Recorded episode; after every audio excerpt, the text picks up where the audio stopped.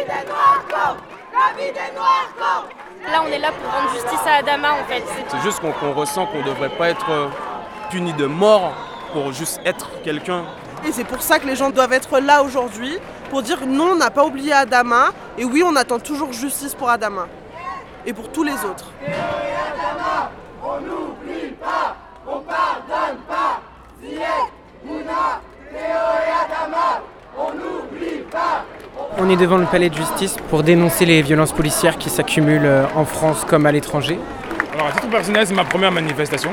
Et je suis content de voir qu'il y a autant de monde, voir que, bah, tu l'entends, c'est réel, tu vois, c'est réel, les gens sont mobilisés. Il y a une prise de conscience en fait. Je pense qu'on se rend tous compte que il y a un changement dans notre société, dans les mentalités. Euh, on en a marre en fait. On a marre euh, de devoir sortir obligatoirement tout le temps avec nos papiers, de devoir être contrôlé par les policiers de tout le temps être jugé par rapport à notre couleur, on n'en peut plus en fait. En fait, il y a un ras-le-bol général. Je pense que la plupart des gens qui sont ici, qui ne sont pas, qui ne sont pas touchés directement par le problème, veulent vivre dans une société juste en fait. Ça nous vient pas du tout à l'esprit d'être euh, méfiant avec les, frères qui ne sont pas de notre, de notre, couleur ou quoi que ce soit, mais dès qu'on se retrouve un peu isolé, et avec les médias, ou la police, ou encore d'autres institutions, on a ce rappel de, de notre couleur de peau, de qui on est, et de, de, ce qu'on est.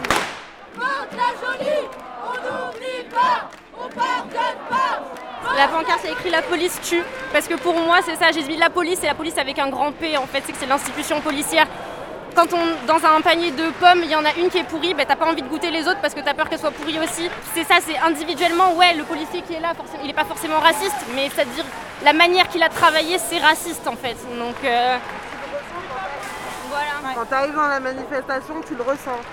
Ils ont pas envie que tu sois là et tu le ressens. On passe ton arme Cassez-vous Cassez-vous Cassez-vous Cassez-vous Cassez-vous Cassez-vous Cassez-vous la France est un peu hypocrite parce qu'ils regardent les États-Unis comme si c'était quelque chose de lointain. Ici c'est la même chose, la, police elle est brutale de la même manière, c'est les mêmes personnes qui prennent. Et la rébellion qui est en train de naître aux États-Unis, ça, devrait être normal que ça naisse ici de la même manière en fait, parce que justement le système doit changer, les choses doivent changer en profondeur. Et c'est bien ce qui se passe là-bas, franchement c'est bien, je sais pas où ça va nous mener, hein, mais c'est bien. Et ça devrait s'étendre plus euh, en Europe et en, France et en Europe, parce que c'est pas que en France aussi, c'est partout.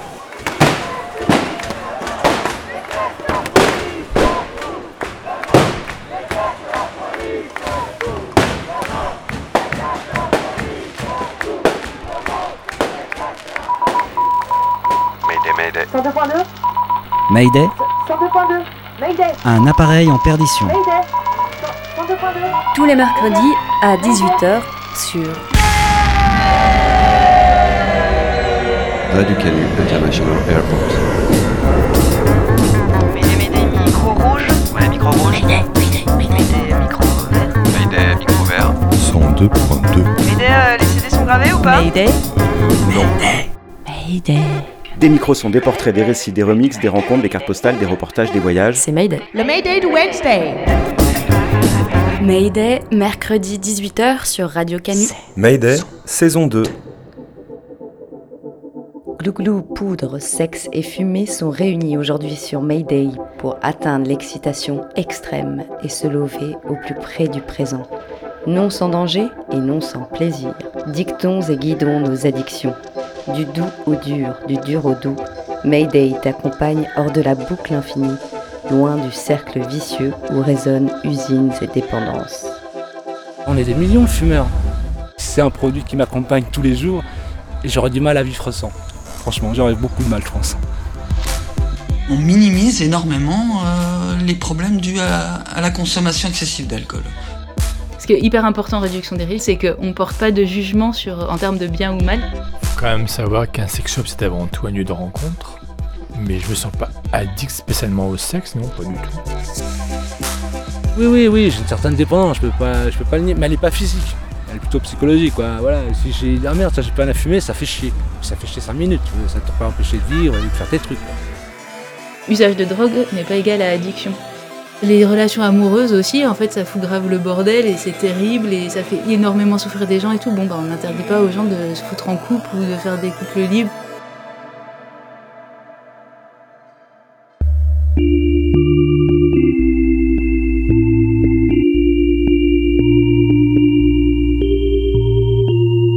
Pour une fois, je suis sollicitée, je suis très contente d'être une ancienne alcoolique, comme ça je vais pouvoir parler à la radio.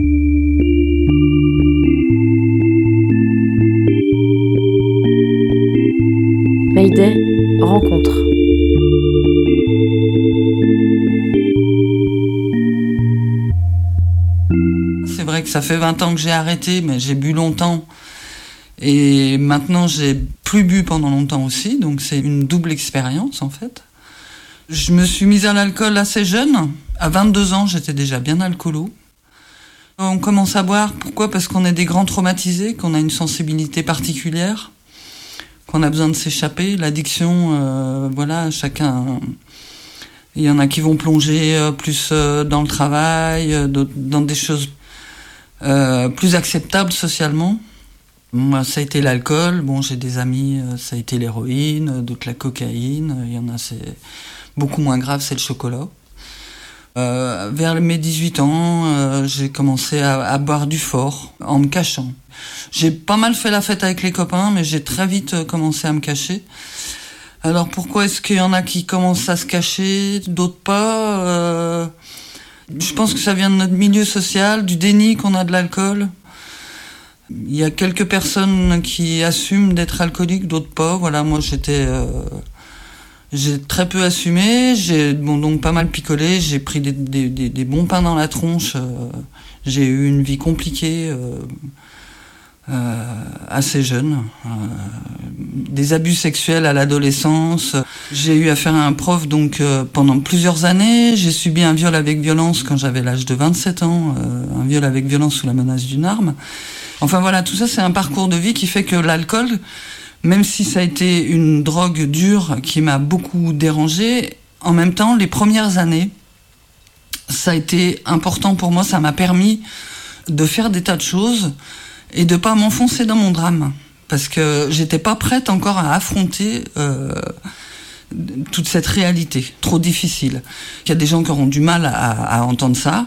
L'alcoolisme profond dans lequel je suis tombée m'a aussi aidé. Voilà, j'ai pu partir dans l'humanitaire, j'ai fait des tas de boulots dans le spectacle, j'ai vécu.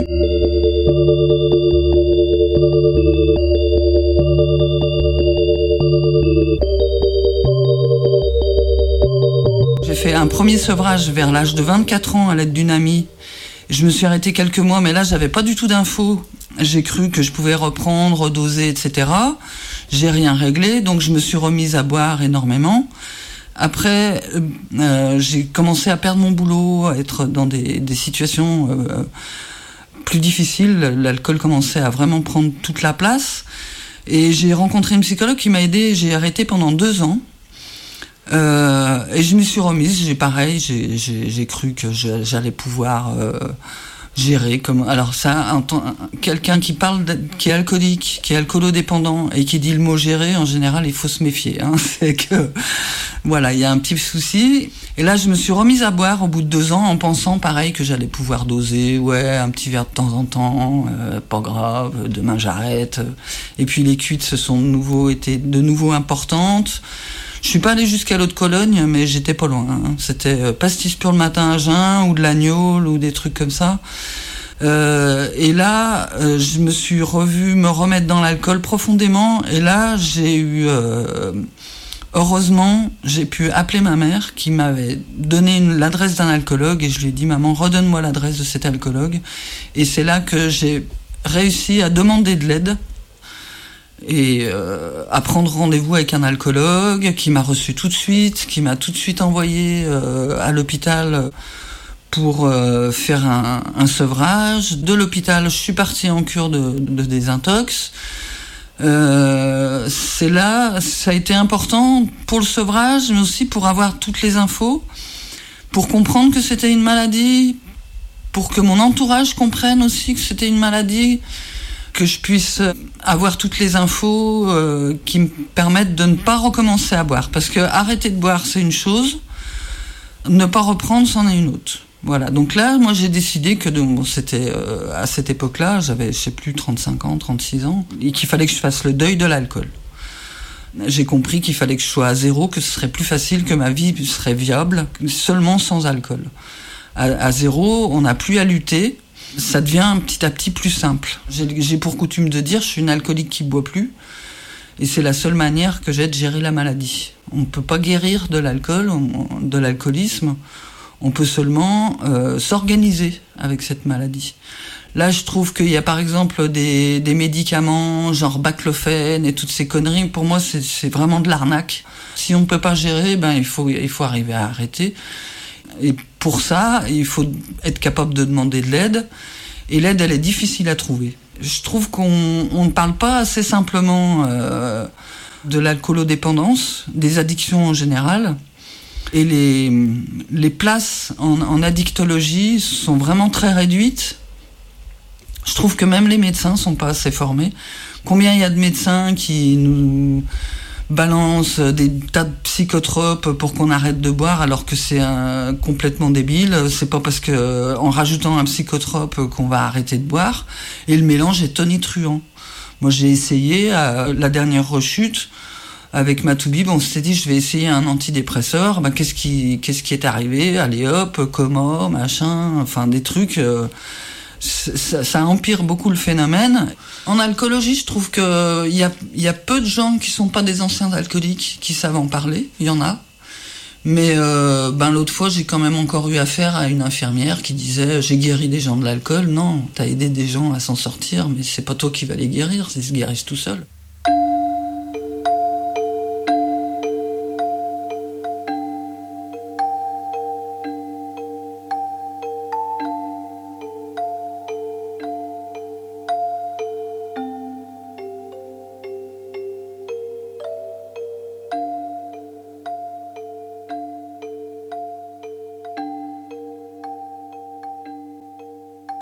Pourquoi on décide d'arrêter l'alcool? On décide d'arrêter l'alcool, euh, si possible, quand ça a pris toute la place, quand on commence à être euh, malade, donc alcoolique. On, est alcoolodépendant, mais on devient alcoolique quand on devient malade, vraiment quand l'alcool rend malade. Et un beau jour, ça devient le problème qui empêche de vivre et de, régler tous les problèmes que ça a pu créer dans la vie de tous les jours euh, avec son entourage, dans son travail, dans sa santé, etc. Et c'est le moment d'affronter justement une certaine lucidité. On, ne boit plus, donc on ne peut plus oublier. On, on devient lucide. Et cette lucidité, c'est ça qui fait que souvent on n'accepte pas qui on a été en étant buveur. Et euh, l'entourage souvent n'aide pas beaucoup. Hein. C'est très difficile pour eux aussi d'avoir vécu euh, l'alcoolisme de l'autre. Et c'est ce moment-là qu'il faut arriver à traverser. Voilà, retrouver l'estime de soi, retrouver le regard de l'entourage, euh, se faire pardonner, quoi. Se pardonner à soi-même, se faire pardonner c'est compliqué. Et c'est là qu'il faut pas hésiter à demander de l'aide aussi et à exprimer qu'on a, qu'on a un problème d'alcool. L'alcoolisme, c'est plus euh, de la peau de sauce sur les yeux, c'est du gras de jambon. Quoi. Il faut arriver à, à lever tous ces obstacles et, et, petit à petit reprendre des nouvelles habitudes, retrouver euh, une, autre forme de, une forme de joie de vivre euh, et, surtout euh, confiance dans le fait de pouvoir euh, résoudre les choses les unes après les autres et de plus être dans des grandes souffrances en permanence.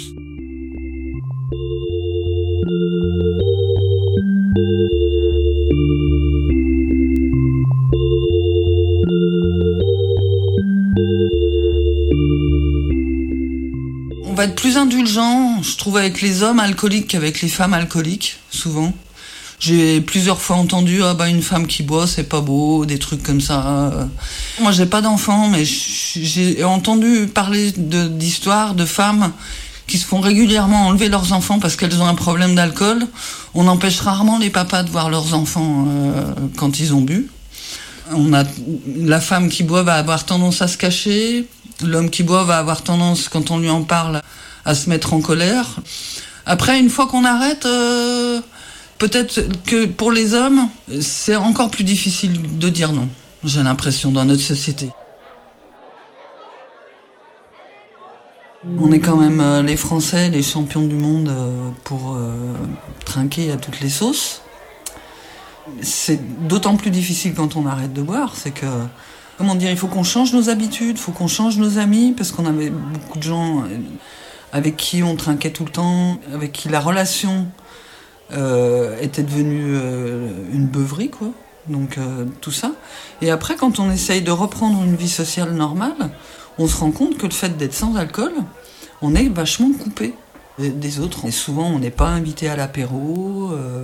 Il y en a qui détestent trinquer avec vous parce que vous êtes avec un verre qui est sans alcool, etc. On peut s'amuser euh, sans boire. euh, on n'est pas forcément triste parce qu'on n'a pas bu d'alcool, euh, etc., etc. Ça, j'aimerais bien que ce soit dit assez haut et fort, de pas se couper de ceux qui boivent pas. Voilà, je pense qu'on peut être tous ensemble. On peut pas faire ça tout seul dans son coin. Si jamais on n'est pas capable de demander au restaurateur, ah ben est-ce que tu as mis du grand marnier dans ton dessert? Euh, Si on peut pas lui demander, ben on va pas savoir comment refuser ce dessert, ou alors on va le prendre et puis ben il y a quand même de sacrées doses d'alcool dedans. Donc euh, voilà, il faut des alternatives. En fait, moi maintenant, quand c'est l'heure de l'apéro, que les gens proposent l'apéro et tout ça, euh, j'ai pour coutume de dire tout de suite je bois pas d'alcool, comme ça tout de suite on me propose autre chose. Après, c'est souvent des boissons sucrées. Et euh, franchement, euh, bah moi j'aime bien un verre d'eau à l'apéro, mais alors souvent les, gens ça les vexe. Donc euh, il faut trouver des, des petites phrases genre euh, bah, pour moi ce sera un château la pompe pas trop glacé s'il vous plaît. Bah maintenant ça fait 20 ans que j'ai arrêté, mais au début c'est très difficile hum, d'exprimer le fait qu'on boit pas. Euh, et puis euh, c'est sympa quand euh, on est accueilli comme les autres, qu'on nous sert dans un beau verre, un peu d'eau pétillante par exemple, alors du champagne, ça peut être sympa.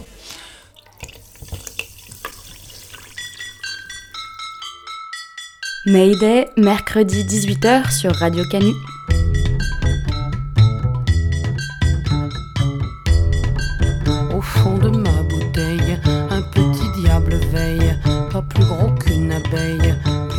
Qu'une corneille, et sa voix qui zézeille, susurre à mon oreille les plus sales conseils, déguisés en merveille. Un petit diable veille au fond de ma bouteille. Me fait impératrice et me donne un royaume de sentiments factices, d'ivresse polychrome. Et pour guider mes pas, j'ai de nobles amis, Lady Margarita et Miss Bloody Mary. Et quand mes courtisans me promettent le ciel, je les crois vraiment quand ils disent que je suis belle. Mais ce ne sont que des ombres, et mon royaume sombre dans un méchant sommeil au fond de ma bouteille.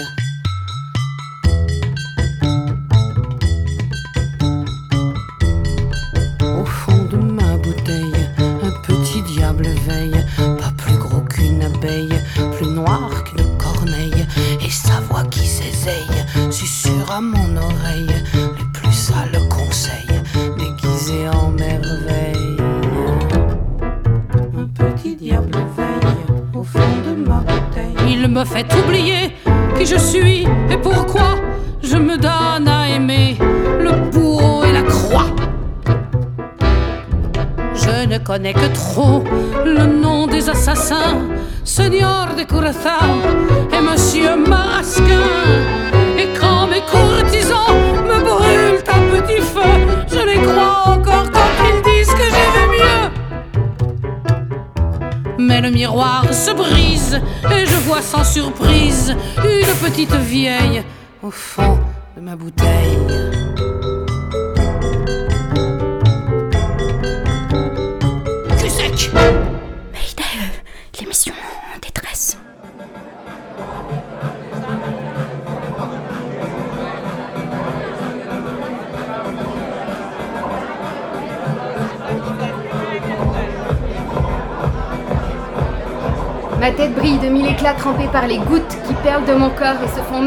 Par les rayons des lasers. La lumière me cloue le cœur au son et me presse le sang dans l'étau de la foule. Tous lâchés comme on lâche la bête. On joue la partition censée fissurer le sol, faire pousser le volcan, s'ouvrir la cénote ou les crocos nagent en attendant qu'on saute, poussés par personne et joyeusement sacrifiés. suis raide bourrée. Et j'ai des doutes sur la dernière heure. J'ai l'impression d'avoir vécu des trucs, mais je sais pas si c'est vrai. Fouille mes poches et j'y trouve un bout de pilule. Je sais pas d'où ça vient, mais je m'en balance, alors je l'avale. Je fais du rodéo sur le béton. Je parle à plein d'inconnus. On me propose des trucs et j'aime pas dire non, alors je dis oui.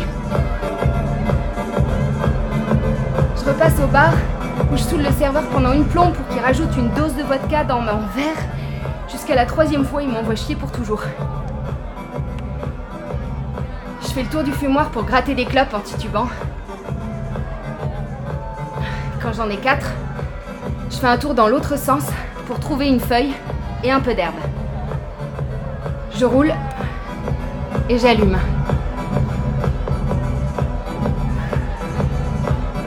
On vient m'en taxer en grande reine, je dis oui. C'était pas perdu, la fille et son pote me proposent une autre demi-croquette à la couleur fluo. Ça commence à faire beaucoup de moitié de machin là. Sens que j'ai du mal à pas poser deux fois la même question parce que tout de suite, j'oublie les réponses. Je veux rouler un autre joint, mais je trouve des champignons dans un coin. J'ai perdu mon shit, alors je prends ce que j'ai, ce que je trouve, et j'ai frite ça dans ma paume. Ça fait du. ça fait du shit de champignons. C'est dégueulasse, mais c'est rigolo.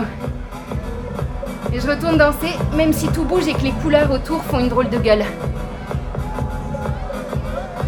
Croise Charlie qui tire un type par la ceinture pour l'emmener avec lui. Je me dis c'est marrant, on dirait qu'il tire une chèvre, mais je sais même pas pourquoi je pense ça. Je me colle à la foule. Et puis je te vois de dos. Alors je me rapproche. Et te colle par les hanches. Mais tu te retournes et tu me pousses. Hé Avec un air qui dit un nom catégorique, et moi je comprends lentement qu'en fait c'est. Pas toi. Alors t'es qui? J'ai à peine le temps de comprendre que je t'ai confondu avec une autre, à qui je passe une main sur le visage en guise d'excuse pour encore mieux me faire dégager comme c'est déjà le brouillard. Je crois que je tombe. Qu'on me rattrape. Je voudrais prendre l'air, mais je sais plus.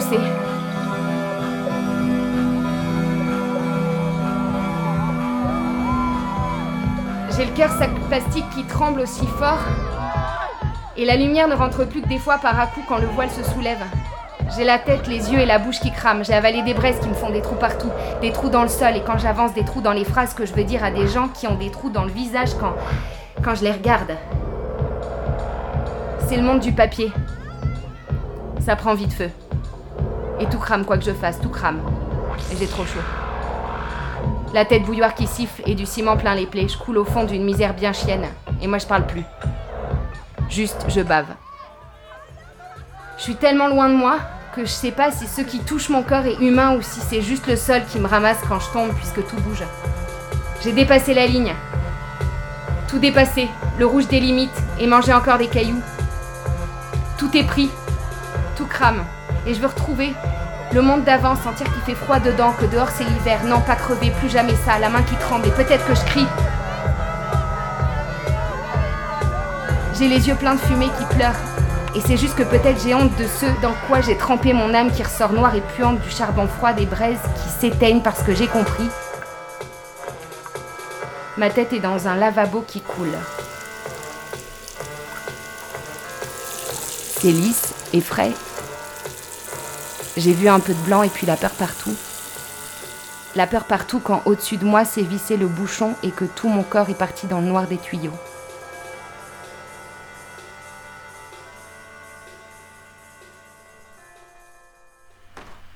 J'ai ouvert les yeux et c'est pas le mur que j'ai en face, mais la fenêtre de ma chambre. Je suis crispée de partout, les mains moites de sueur froide et les dents trop serrées.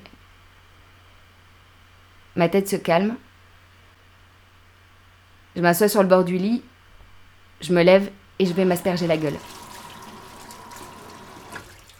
Hier, je cramais à la drogue, aujourd'hui, je sale les blessures à la honte.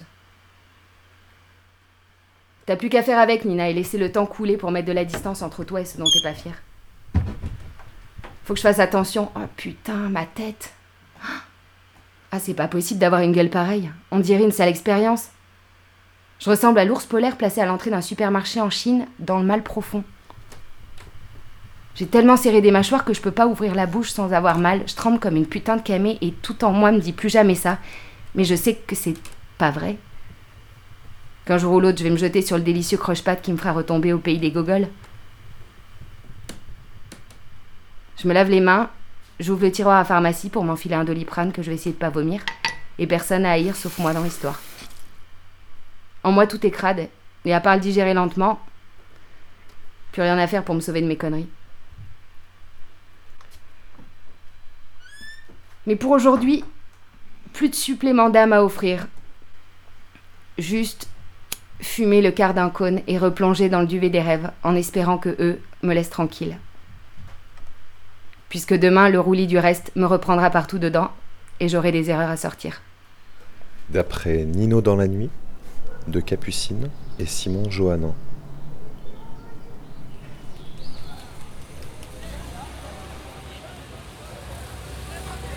Pour casser un peu du coup aussi toujours le discours drogue douce, drogue dure qui d'ailleurs a aucun sens légal, il faut le savoir. Ce qu'on peut dire des fois c'est qu'il peut y avoir un, usage dur de drogue douce et un usage doux de drogue dure et que c'est le rapport de la personne au, produit qui va changer. Alors certes il y a des produits qui sont plus à risque de rendre euh, accro, il y a des produits qui sont plus délétères pour le corps. C'est pas la même chose l'héroïne et la cocaïne par exemple. La cocaïne ça défonce beaucoup plus les muqueuses et euh, ça peut... Euh, créer des accidents euh, cardiovasculaires, etc. L'héroïne, c'est pas le cas. Et pourtant, on attaque l'héroïne de, de, tous les problèmes.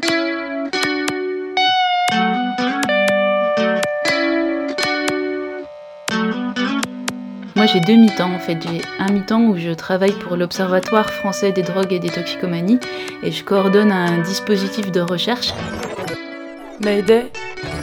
Et mon autre mi-temps, je suis travailleuse sociale dans un CARUD, donc c'est un centre d'accueil et d'accompagnement à la réduction des risques pour les usagers de drogue. Reportage. Et donc euh, dans ce centre-là, en fait, on accueille des personnes. Euh, donc à la journée, on a un, un lieu euh, avec douche, petit déjeuner, machine à laver, plutôt à destination des gens en grande précarité qui peuvent aussi du coup venir chercher du matériel de réduction des risques. Et puis on est aussi ouvert tout le reste de la journée pour toutes sortes de personnes qui consomment des drogues et qui a besoin de venir chercher du matériel. Euh, donc des seringues essentiellement euh, pour l'injection, euh, du matériel pour fumer, pour sniffer.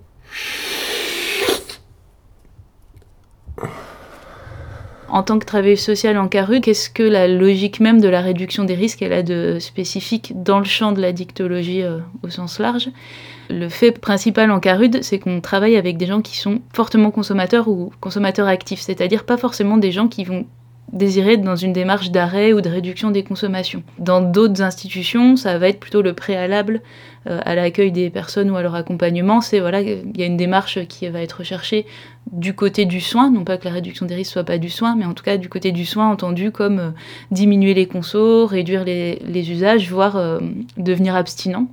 En réduction des risques, la logique, elle se décale un peu de ça, elle est de dire on peut avoir des consommations et euh, réduire les risques inhérents à ces consos, ou les, risques et les dommages inhérents à ces consos, et du coup vivre au mieux ces consommations, quelle que soit la problématique addictive qu'il y a, ou pas d'ailleurs. Parce qu'il y a des gens qui consomment des drogues qui n'ont pas de problématique addictive, et néanmoins ils ont quand même besoin de matériel pour consommer et éviter par exemple de se transmettre euh, une hépatite. On peut avoir des usages de drogue euh, sans du tout être concerné par une problématique d'addiction. L'addiction, ça va être un moment quand la pratique elle est plus maîtrisée au point qu'elle entraîne un comportement addictif, c'est-à-dire quelque chose qu'on a du mal à, gérer, qui peut entraîner des types de souffrances euh, euh, psychiques ou sociales, euh, des difficultés économiques par exemple. Enfin voilà, quand il y a un truc qu'on maîtrise plus, on va dire qu'il y a quelque chose de l'ordre de une problématique addictive. Mais il y a énormément de gens qui consomment des drogues. D'ailleurs, l'immense majorité des gens qui consomment des drogues ne sont pas concernés par un problème de gestion de leur conso et par une addiction.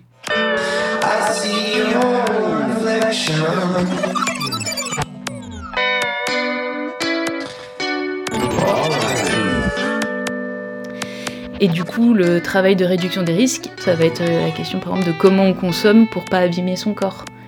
Euh, comment on, fait une injection, ou comment on sniffe, ou comment on fume pour le moins possible euh, abîmer son corps, pour le moins possible prendre de risques de se contaminer avec euh, une maladie, comment on consomme tout type de produits en prenant le moins de risques possible de faire une overdose, comment on évite certaines associations de produits qui vont avoir des risques spécifiques, du coup comment on apprend à consommer en fait en, en, prenant le moins de, de risques possible pour sa santé. Éventuellement aussi sa santé psychique, voilà, ça peut être aussi donner des conseils pour gérer les redescentes euh, euh, de drogue. Mais après, il y a plein de gens aussi qu'on accompagne qui ont une problématique euh, du côté de l'addiction aussi, et on la prend en compte.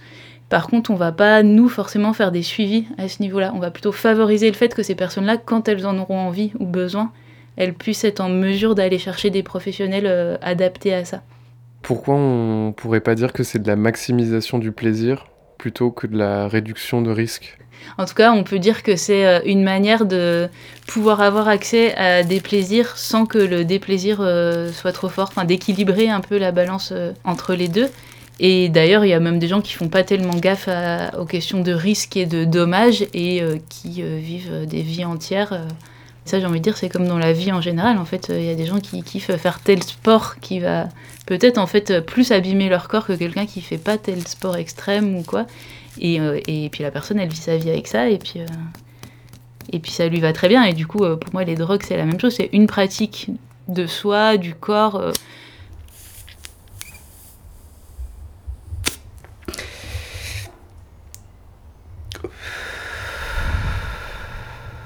Ce qui est hyper important en réduction des risques, c'est qu'on ne porte pas de jugement sur, en termes de bien ou mal, et on hiérarchise pas non plus euh, les pratiques qui seraient les meilleures, les pires, les moins bonnes. On travaille juste avec l'usager à voir c'est quoi les risques que lui prend, c'est quoi les dommages qu'il subit, et qu'est-ce qui lui va et qu'est-ce qui lui va pas là-dedans. Donc en fait, tu as des gens qui injectent et leur pratique de, l'injection, en fait, elle leur convient très bien. Quand d'autres, en fait, vont euh, avoir trop de dommages par rapport à cette pratique, vont faire des abcès à répétition, vont risquer euh, des, vont risquer par exemple d'avoir une amputation du bras. On connaît plein de gens qui se sont fait amputer. Bon, bah là, on peut dire aussi que la personne, elle l'a décidé, mais on peut dire aussi qu'il y a moyen de lui donner les moyens de ne pas en arriver là. Voilà. Quand on travaille avec des usagers, si on donne des conseils qui vont diminuer le plaisir, par exemple, euh, soit il faut que ça aille suffisamment le coup par rapport au risque que ça permet d'éviter, soit en fait ça va pas marcher. Il faut adapter des conseils pour que la personne, à minima, elle conserve l'effet qu'elle recherche ça peut aller d'un plaisir extrême à juste euh, combler le manque, par exemple. Enfin voilà, il y a tous ces niveaux-là aussi. Et des fois même, ça peut être maximiser le plaisir, parce que par exemple, ça peut être aussi juste, on va donner des explications sur comment ça marche. Euh, euh, certains produits, comme, comment ça fait effet, comment ça fait effet au mieux, et du coup même ça peut permettre à des usagers de moins gâcher de produits, par exemple. Si on leur explique que la morphine ça se dilue de telle manière dans l'eau, ben des fois eux par exemple ils mettaient pas assez d'eau, bah, en fait, finalement, on en revient à leur expliquer comment faire en sorte d'avoir besoin de moins de morphine pour euh, plus, euh, pour plus d'effets. Mais ça marche pareil avec le vaporisateur à cannabis, par exemple. Vaporiser le cannabis, c'est euh, mille fois moins toxique que de le fumer. Donc ça, ça va être des choses qu'on va travailler et qu'on va amener dans le cadre de notre travail, de permettre à des personnes d'essayer des vapos, voilà, de se, faire de se faire à ce mode d'usage. Et aussi, on argumente en disant que ça permet de mettre moins de de shit ou d'herbe dans son, dans son appareil pour avoir au moins autant d'effets. Du coup, c'est question de maximiser le plaisir euh, et même économiquement parlant de, de s'en tirer mieux. Quoi.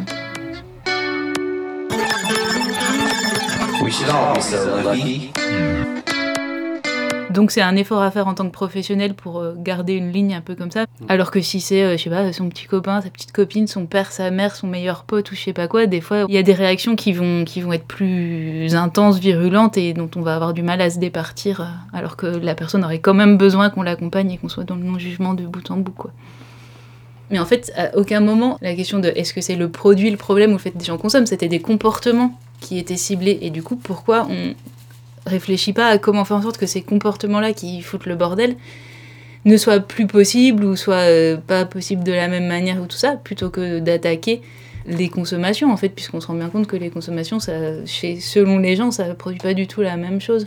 Euh, les relations amoureuses aussi, en fait, ça fout grave le bordel et c'est terrible et ça fait énormément souffrir des gens et tout. Bon, bah, on n'interdit pas aux gens de se foutre en couple ou de faire des couples libres.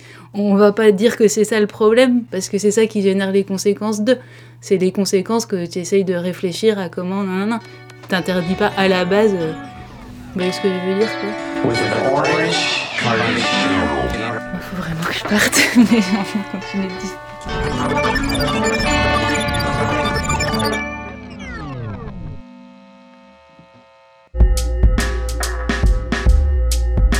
Mayday. Addiction. Addiction. Tu la mets dans ton bec, tu commences déjà à tirer dessus avant que j'allume. Voilà. Et c'est parti. Vas-y, aspire. Allez, encore. Tiens, tiens. Voilà. Ça te brûle? C'est normal, là, si ça lui brûle, monsieur. Tu vois, c'est- là, là, tout, là, c'est normal. C'est classique, c'est classique. On est sur du Trop classique. fort là. avec euh, le filtre. On sait que c'est pas la marque qu'il te faut, alors. Je peux cracher là-dedans? Non, non, ne crache pas. Habitue-toi à avoir la laine de cigarette. Mais c'est là, c'est là que ça brûle quand je Mais c'est normal que ça brûle. On a que le bien du mal qu'on se donne, hein. Tu comprends? Quand tu commences à courir, t'as du mal. Quand tu commences à fumer, ça fait mal. Vous lui apprenez à fumer? C'est un projet que... Mais vous n'êtes pas malade? Non, c'est pas ça, c'est comme ça, on aura des, des moments privilégiés. Moi, je ne fais pas de sport et je ne... Enfin, mais vous êtes malade. Mais vous vous rendez pas compte que ce que vous lui faites? Ça, on a un projet commun. Oui, un projet commun, vous voulez le faire crever plus tôt que prévu? Je connais un fumeur qui a Oh. 85 ans. Oui, mais bon, aussi j'en connais, hein. Il y a des alcoolos et tout, hein. On peut tomber On dans peut les tomber. escaliers et mourir. Hein, dans vous êtes complètement malade, mais vous, je sais pas qu'est-ce que vous avez comme grain dans la tête? Mais vous êtes débile.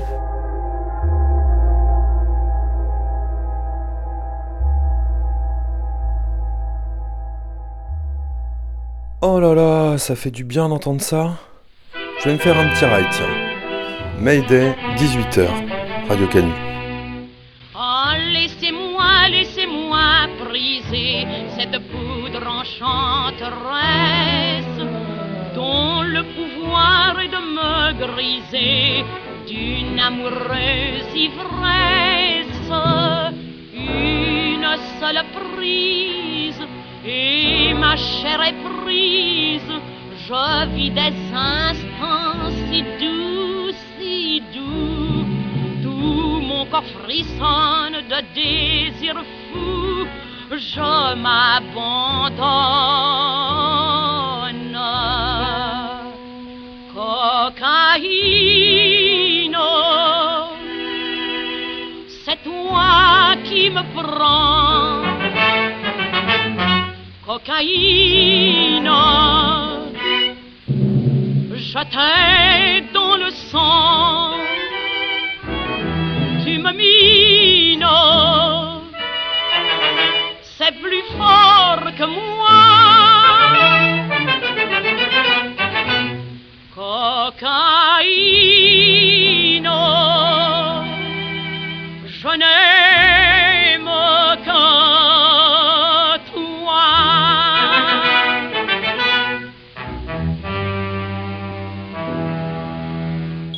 Je répète, l'émission en détresse. Je suis un sale type. Mais ça va changer. Je vais changer. Tout ça est bien fini. Désormais, je suis clean. J'avance dans le droit chemin. Je choisis la vie. J'en jubile à l'avance. Je vais devenir comme vous. Le boulot, la famille, la super téloche, la machine à laver, la bagnole, la platine laser et l'ouvre-boîte électrique, la santé, le cholestérol, une bonne mutuelle, les traites, la baraque, le survêt, les valises, les costards trois pièces, le bricolage, les jeux télé, le McDo, les mômes, les balades en forêt, le golf, laver la voiture, tout un choix de pulls, les Noëls en famille, les plans d'épargne, les abattements fiscaux, déboucher l'évier, s'en sortir, voir venir le jour de sa mort. Hey Mayday C'est l'heure du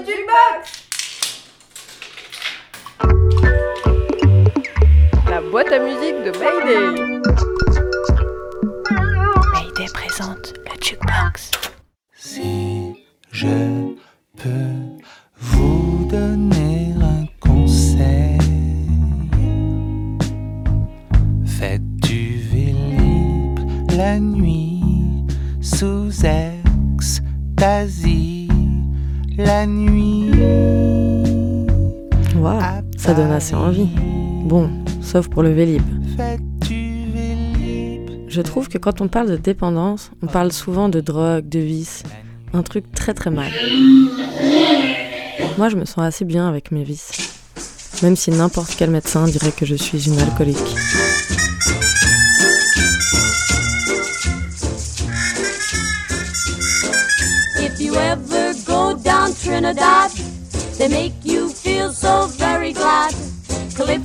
Sing and make a without rhyme. Guarantee you one real good fine time. Drinking rum and Coca-Cola.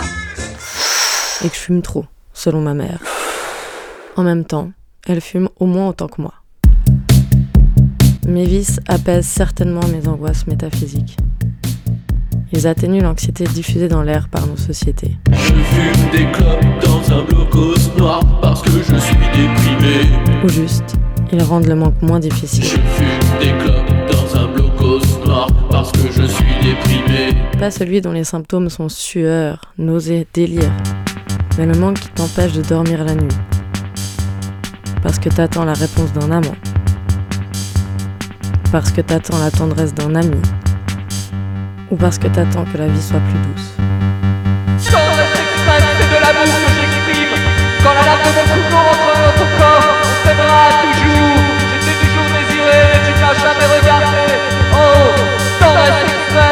Manque qui passe un peu quand tu te fais écraser par une bouteille de gin. Tu vois quoi Et toi, Sissi Elles sont faites de quel manque tes insomnies?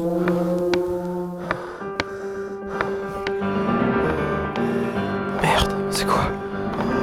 Oh. Trois pour moi, trois pizzas. Laisse-toi. King Kong. Laisse-moi. Ah Je vais me faire manger. M'attrape. M'attrape pas. Comme un Pac-Man qui prend pas le bon couloir. Un Pac-Man qui mange mais qui va se faire manger. Laisse-moi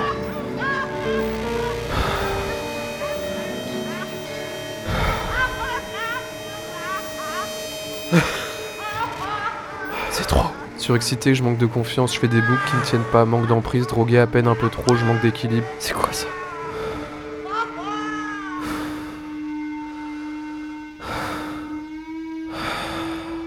Plus de bruit.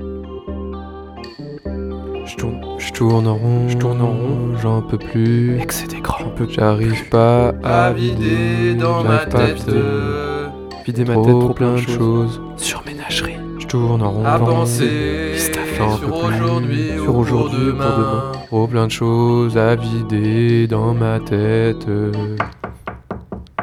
Eh si si, c'est le voisin, je vais au boulot. Si, si, c'est bien. T'as accepté de pas te rendormir. T'as essayé de changer de rythme. C'est bien. De pas répéter toujours la même chose. Laisse-moi tranquille. Et tu te rends compte maintenant qu'entre l'insomnie et le repos, Ah mais laisse-moi tranquille toi. c'est pas vraiment une différence de vide et de plein, ni de manque et d'excès. Laisse-moi tranquille toi. Mais à chaque moment, il se passe quelque chose de particulier. Entre les deux, c'est plutôt Merde, c'est l'heure. une intensité plus ou moins jouissive, ou plus ou moins douloureuse. Psst. Attends, faut que je parle à quelqu'un d'autre que moi pour sortir de ma tête. Eh Gigi T'arrives à changer de rythme, toi? Ou tu répètes toujours? Viens, déjà midi. Oh, si, si, c'est toi? Écoute, euh, pff, ça va être dur de te répondre là parce que. J'ai pas le courage, j'ai pas l'envie, j'ai pas le moral, j'ai mal dormi. Oh oui, je devine ce que tu vas me dire. Le n'est plus à la mode, c'est pas compliqué d'être heureux. Ben si, c'est compliqué. Moi, la nuit, peur de mourir, peur de souffrir. Parfois, je suis comme paralysée par l'avenir.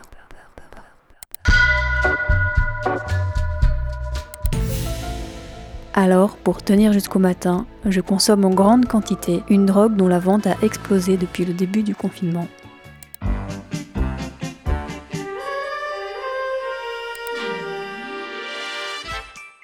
Mais ce qui est bien avec cette drogue, c'est que quand j'ai touché le fond, Qui croient qu'ils ont touché le fond, mais ils savent pas qu'il y a toujours plus profond que le fond. ah, ne sois pas aussi pessimiste. Donc je disais, quand j'ai touché le fond, en gros quand j'ai fini une saison, ben je remonte et je me réinvestis à fond dans plein de projets.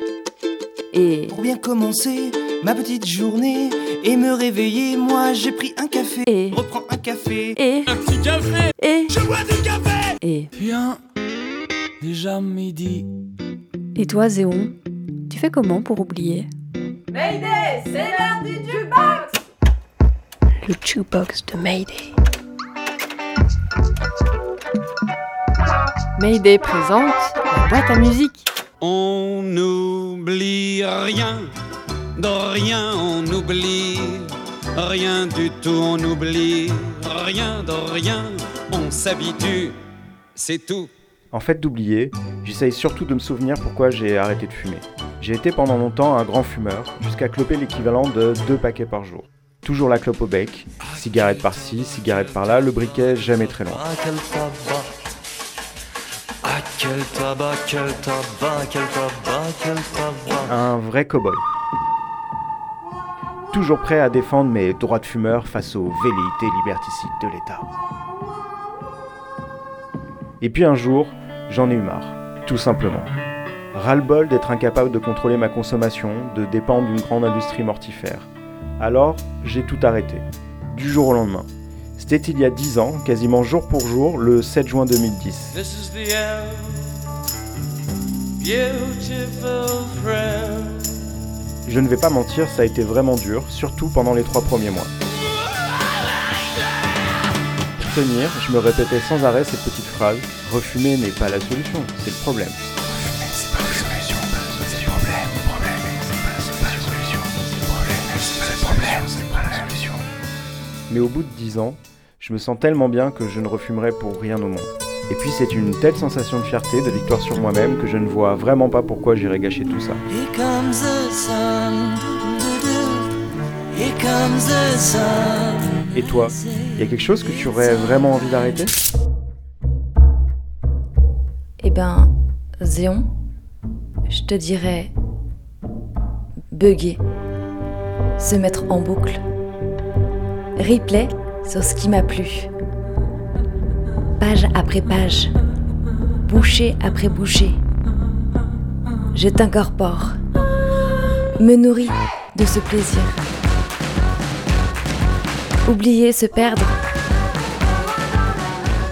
encore et encore. Emmène-moi, emmène-moi, emmène-moi, emmène-moi, emmène-moi. Jusqu'au maximum, maximum, maximum. jusqu'à C'est la fin du, c'est la fin du. ne plus rien ressentir. Y a plus de place. Tenter vainement de mettre les doigts. Retour à la case départ. Avant le prochain excès. Excès justement, qui me fait dresser des barrières de protection. Pour toi, pour moi. Comme celle d'un fantôme, ma chair est imprenable et manque de consistance pour une vie intense. Pour ne pas glisser vers d'autres plaisirs, au dommage sans stop possible. Arrêter de combler du manque par du surplus, pour limiter les oscillations. Et toi, le frigo T'as aussi besoin d'un régulateur? Un quoi? Un autorégulateur? Mais euh, pourquoi faire? Pour mes. mes addictions? Euh. Alors là, euh, franchement, là, comme ça, je vois pas. Quoi? Euh, Ouais, si tu veux, je peux creuser. J'ai beau me creuser. Alors, bon, par quoi on commence Commençons par Je sais pas. euh, le commencement, Mettons la drogue la plus consommée dans le monde. euh, c'est-à-dire euh, L'alcool À l'époque de ce morceau, j'étais déjà plus punk que bière. Je tiens très mal l'alcool, ça veut dire que je suis vite sous, vite malade, vite endormi. Non, l'alcool, oublie l'alcool. Alors ensuite, alors ensuite, pas de café, pas addiction au chocolat, non, thé, sucre, pas spécial, addiction aux écrans, non, addiction au sport, non, saucisson rillette, non plus, addiction à vouloir adapter Fab Caro, non.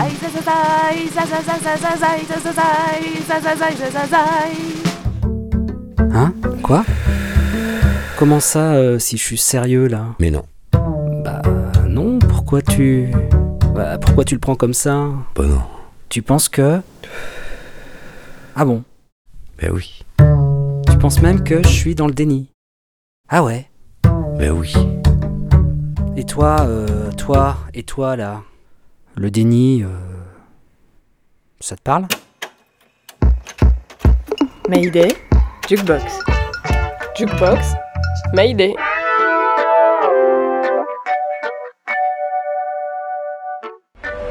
La première matrice que j'ai créée était parfaite, une vraie œuvre d'art, irréprochable, sublime. Un triomphe qui n'eut égal que son monumental échec. C'est ainsi que la réponse fut trouvée par accident, par l'intuition d'un autre programme, initialement créé pour explorer certains aspects de la psyché humaine. Connerie. Connerie Le déni est la plus prévisible des réponses humaines. Mayday, Bonjour, rencontre. je m'appelle Edouard. L'établissement, ben, c'est un magasin où on vend des gadgets sextoy, hein, bien sûr, hein, euh, lingerie aussi. Alors moi, avant toute chose, c'est bon, la connaissance des gadgets, hein, de ce que je vends, entre autres, parce que je suis vendeur. hein. Et puis, parce que les gens posent souvent beaucoup de questions et attendent de grandes réponses de notre part. Ils vont souvent aborder le problème euh, de d'éjaculation précoce ou euh, d'un petit pénis ou voilà donc c'est souvent le problème abordé par les gens et à l'arrière on a une salle de 20 places et on a 10 cabines dont deux cabines communicantes c'est à dire il y a des, des glorioles hein, des, des trous sur le côté d'un mur qui communiquent entre deux cabines pour faire des choses voilà L'entrée du magasin, c'est 8 euros, voilà. C'est pour la journée même. Parce que c'est permanent, donc les gens rentrent et sortent comme ils veulent. Et où les gens peuvent faire absolument ce qu'ils veulent. Ils peuvent se lâcher, donc c'est quand même, je crois que c'est utile. Ouais. Ciao Heidi, rentre bien. Les gens ne viennent pas uniquement voir un film. Un film, c'est un support d'excitation, quel qu'il soit. Et après, les gens qui viennent ici viennent pour faire des rencontres avant toute chose. Donc, euh, ils viennent louer une cassette, enfin, un DVD, je veux dire, en salle de cinéma, peu importe, mais ils viennent pour voir du monde, pour rencontrer des gens surtout. Ils se rencontrent directement sur place. Voilà. Il y a beaucoup, beaucoup d'hommes, bien sûr, qui sont des hommes mariés. En 90% des gens sont des hommes mariés, toutes classes sociales confondues, vraiment. Tout âge, absolument tout âge. De 18 ans, forcément, à 90 ans, oui. Si je ressens le fait qu'ils sont vraiment addicts à cela, l'addiction existe, j'en suis convaincu, oui. Je suis persuadé que oui. Des gens qui ont que ça dans la vie. Il y a des gens seuls sur Terre, on a souvent tendance à oublier, mais il y a des clients qui viennent tous les jours. Je pense que ça parle, ça parle d'eux-mêmes, hein, c'est clair, mais sûr, ils sont là tout le temps, donc euh, oui. S'ils ont besoin vraiment de sexe ou de rencontre, c'est autre chose, ça c'est notre problème. Bonjour.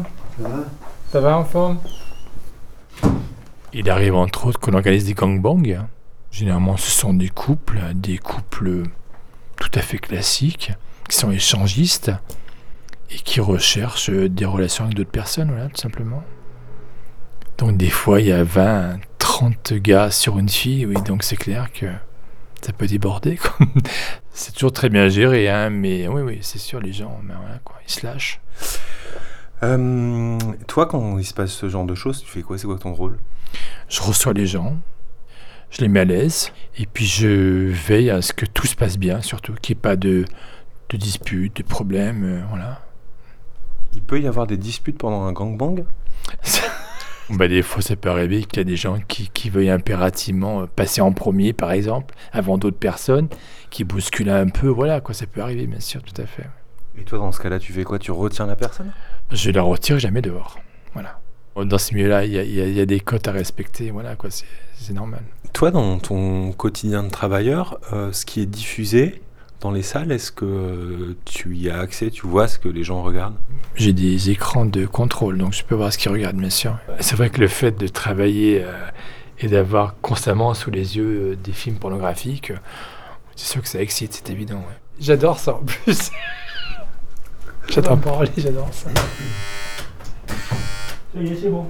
Bonsoir. Est-ce que vous en avez remis des... Hmm, des nouveautés, oui, il y en a quelques-unes, oui.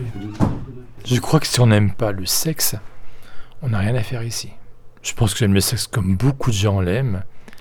Certains osent en parler, pas d'autres. Mes amis savent très bien ce que je fais, où je travaille, ils viennent me voir au magasin. Ma famille aussi sont au courant, monsieur, il n'y a aucun problème, aucun souci. J'ai aucun tabou là-dessus, aucun. Pourquoi je culpabiliserais au contraire? Il n'y a rien d'anormal, je veux dire, dans le sexe, voilà. C'est toujours quelque chose de très beau. C'est la façon dont on en parle qui est moche, mais le sexe par lui-même est très beau.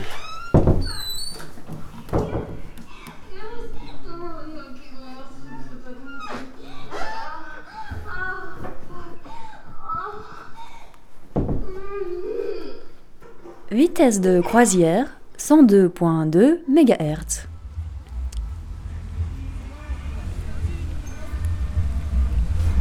tout premier souvenir, je crois que j'avais vu dans, dans ma vie, j'étais encore tout gamin, j'avais 14-15 ans, et j'ai vu des vieux, des vieux Marocains à- dans un parc fumer du cannabis. C'était l'odeur qui m'a vraiment impressionné. Je crois que c'était la première fois que j'ai eu ce rapport au cannabis. Où je ne savais pas du tout ce que c'était encore à l'époque, c'était juste une odeur assez forte qui m'a interpellé.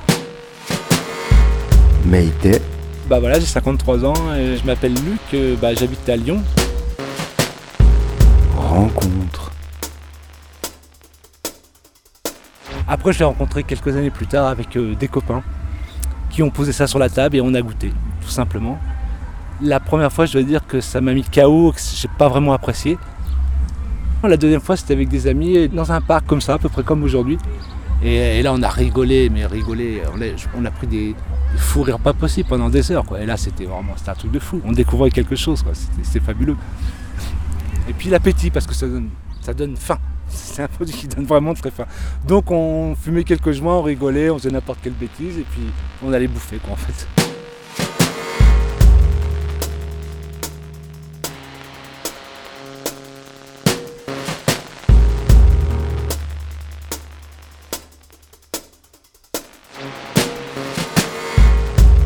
Petit à petit j'ai eu un rapport avec ce- produit. euh, il m'a ouvert les yeux sur le monde en fait. Ça m'a permis de réfléchir, d'essayer de comprendre certaines choses. Déjà ce produit, je me suis demandé d'où il venait, puisqu'on ne connaissait pas. Ça a renforcé ma curiosité. Et je pense que ça a changé complètement ma façon de, de voir le monde et de vivre ma vie. Je pense que si j'avais pas rencontré ce produit, j'aurais fait comme mes frères et sœurs, ma famille, euh, les fiançailles, le mariage, euh, le travail et tout. Alors que bon voilà, j'ai pas d'enfant, je suis pas marié et je vis ma vie très très bien, sans problème. Moi j'ai fait tout à côté, enfin marginal, j'ai voulu voyager, rencontrer d'autres gens, d'autres cultures. Ça m'a ouvert l'esprit, ouvert les yeux sur le monde. Mon premier grand voyage, euh, en fait, je suis parti un an et demi en tout. Dès que j'ai pu, j'ai pris mon sac à dos je suis parti euh, Londres, euh, après Dallas et le Mexique. Enfin voilà, je me suis baladé dans un peu une partie du monde. Alors après, je suis rentré parce qu'il fallait bien rentrer. Et là, j'ai fait les saisons. Alors, euh, saison d'hiver à Voriaz, les, les- vendanges, euh, saison d'été euh, sur la côte. Enfin voilà, je bossais 4 mois pour me faire un peu d'argent. Et puis je repartais. Et j'ai bossé- j'ai fait ça comme ça pendant pas mal d'années, quoi. Jusqu'à un moment donné, il faut arrêter. Parce que t'as plus, ça coûte en même temps. Et puis t'as plus tes parents pour t'accueillir quand tu reviens. Enfin voilà, il faut, faut, faut se stabiliser, quoi.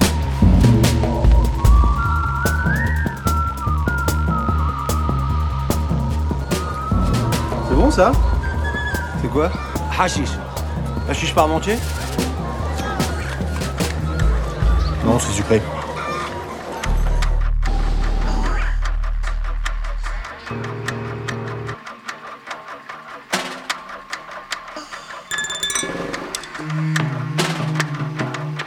Et encore aujourd'hui, c'est un produit qui m'accompagne tous les jours.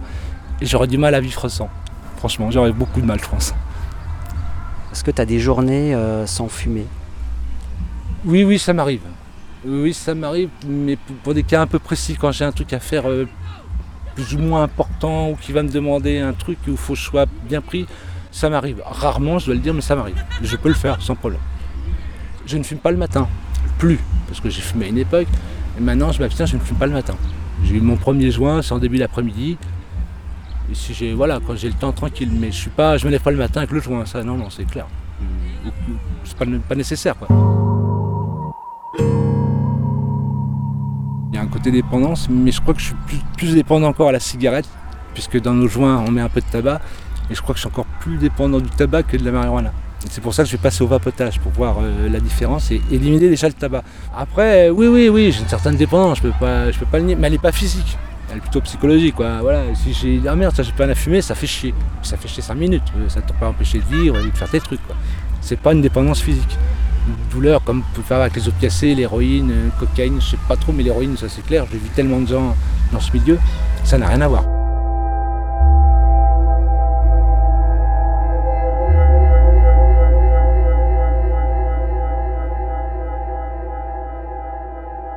Je ne fais de mal à personne. On dit que c'est une drogue, c'est vrai que c'en est une, mais enfin dans mon cas, je fume depuis, euh, plus de 30 ans. Euh, je vois mon médecin, ma santé va bien, mes poumons vont bien, mon cœur va bien, euh, je vis comme tout le monde. Non, je me sens pas du tout hors la loi, mais pas du tout. C'est la loi qui est pas, qui est pas bonne, c'est la loi qu'il faut changer. Moi, je peux pas changer. Je fais de mal à personne, je peux pas faire mieux. Mais il y a une manne là qui est devant nous et on laisse cet argent-là à la mafia. C'est vraiment une aberration. Ça bouge dans le monde entier sauf chez nous. C'est aberrant quoi.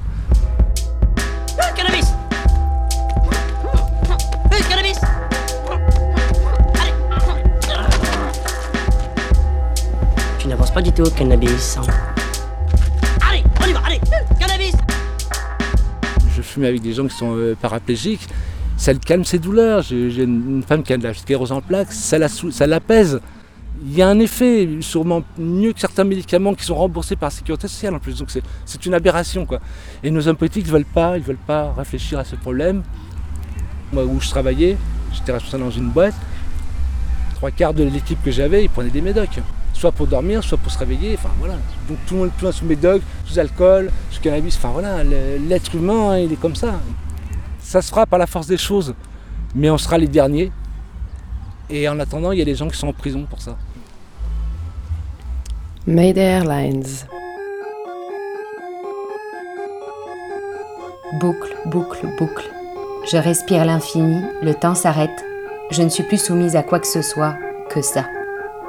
Mon être est vidé. Plus de passé, plus d'avenir. Vidé, vidé, vidé.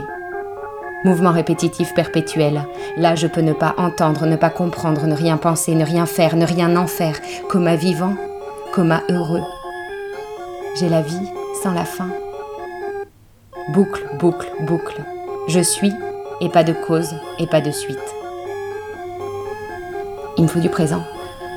Vous avez du présent, c'est combien? Tu peux me livrer? J'en veux beaucoup, je veux tenir toute ma vie comme ça. Faut du présent. Je suis bouclée, ça n'a qu'un temps. Je suis droguée, ça n'a qu'un temps. Je le sais. Il y a la mort, il y a le manque. Et toi, le nous, tu es où là-dedans? Et toi, le nous, tu es où là-dedans? Boucle, boucle, boucle. J'ai mal aussi, j'ai mal.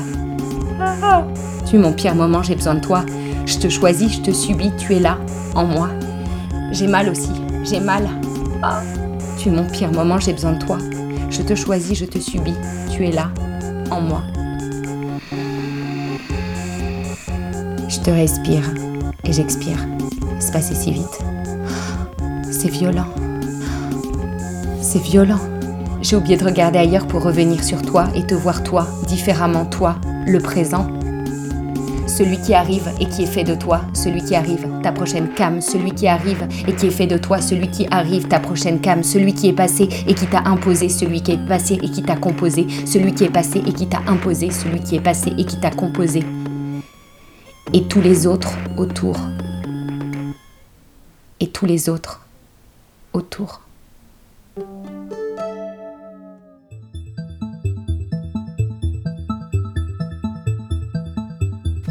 Ça, c'est ton cendrier Oui, Il est plein.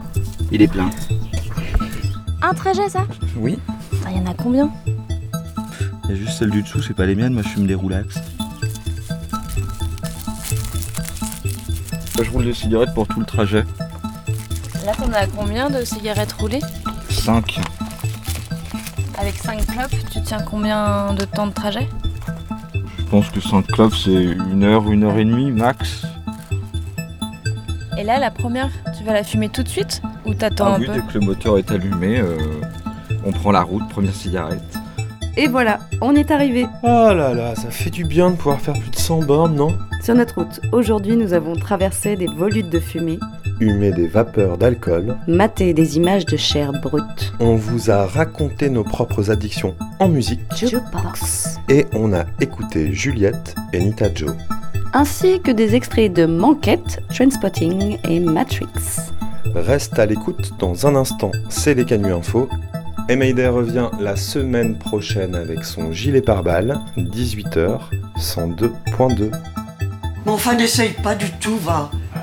Découragez pas, hein, madame. Mais c'est la première fois que je vois ça de ma vie. C'est normal qu'il souffre maintenant. Il n'est pas encore dépendant. Une fois qu'il sera dépendant, il est parti après. Tu dois pas fumer pour moi. Tu dois fumer parce que toi, t'as envie. Et mais s'il n'a pas envie, justement. Mais oui, c'est parce qu'il n'est pas encore habitué. Il n'est pas dépendant. Une fois que tu seras dépendant, ça sera un plaisir. Ouais. C'est un truc que t'as en plus que les autres n'ont pas. Voilà, regarde, tu vois tu, Comment t'es déjà plus naturel qu'avant. Tu le sens? Et quand celle-là est finie, il n'y a rien qui t'empêche, même moi, parfois j'en rallume une comme ça, une deuxième. Ta langue va s'habituer, tes dents vont jaunir, t'as, t'as tout ça, que le goudron, la nicotine se dépose en un premier temps. La deuxième temps, il va être nécrosé. Il va avoir une couche de noir au-dessus.